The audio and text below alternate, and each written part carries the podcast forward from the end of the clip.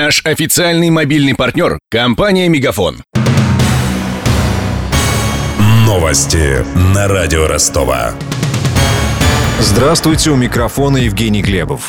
Шесть человек выжили в катастрофе самолета в Колумбии. Уточненные данные приводят спасатели, которые разбирают завалы на месте трагедии. Ранее сообщалось о 10 пострадавших. Всего же на борту упавшего самолета находился 81 человек, в том числе футболисты и работники бразильского клуба Шапекоэнси. Они направлялись на финальный матч Южноамериканского кубка. Вылетевший из Бразилии лайнер совершил промежуточную посадку в боливийском городе Санта-Крус, после чего направился в колумбийский Медельин и упал недалеко от аэропорта этого города. По предварительной версии закончилось топливо.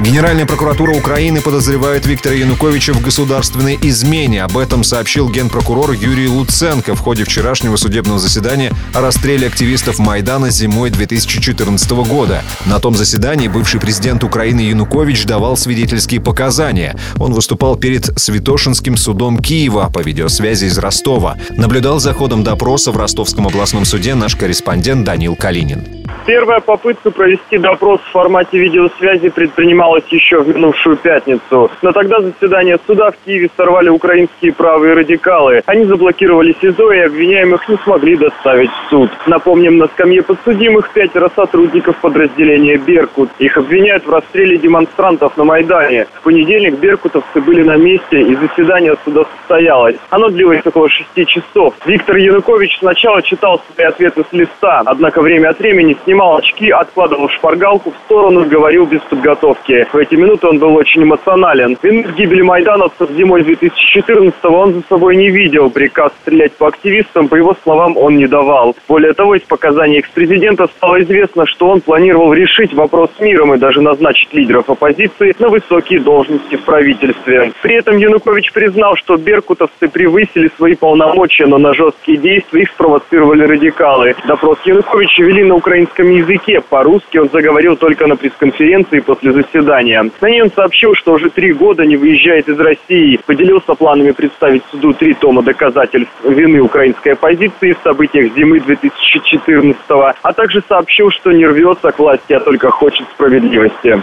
2 декабря в Ростовском областном суде допросит еще одного свидетеля по делу о беспорядках на Майдане. Для дачи показаний вызван экс-командующий внутренними войсками Украины Станислав Шуляк. Перед судьями в Киеве он, как и Янукович, выступит по видеосвязи.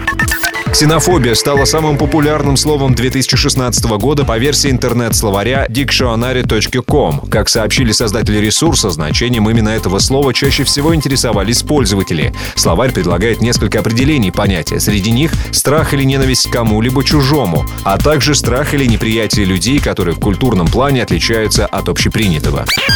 У меня вся информация к этому часу. Микрофон Евгений Глебов. Над выпуском работали Денис Малышев, Данил Калинин и Александр Попов. До встречи через час. Новости на радио Ростова. Наш официальный мобильный партнер – компания «Мегафон».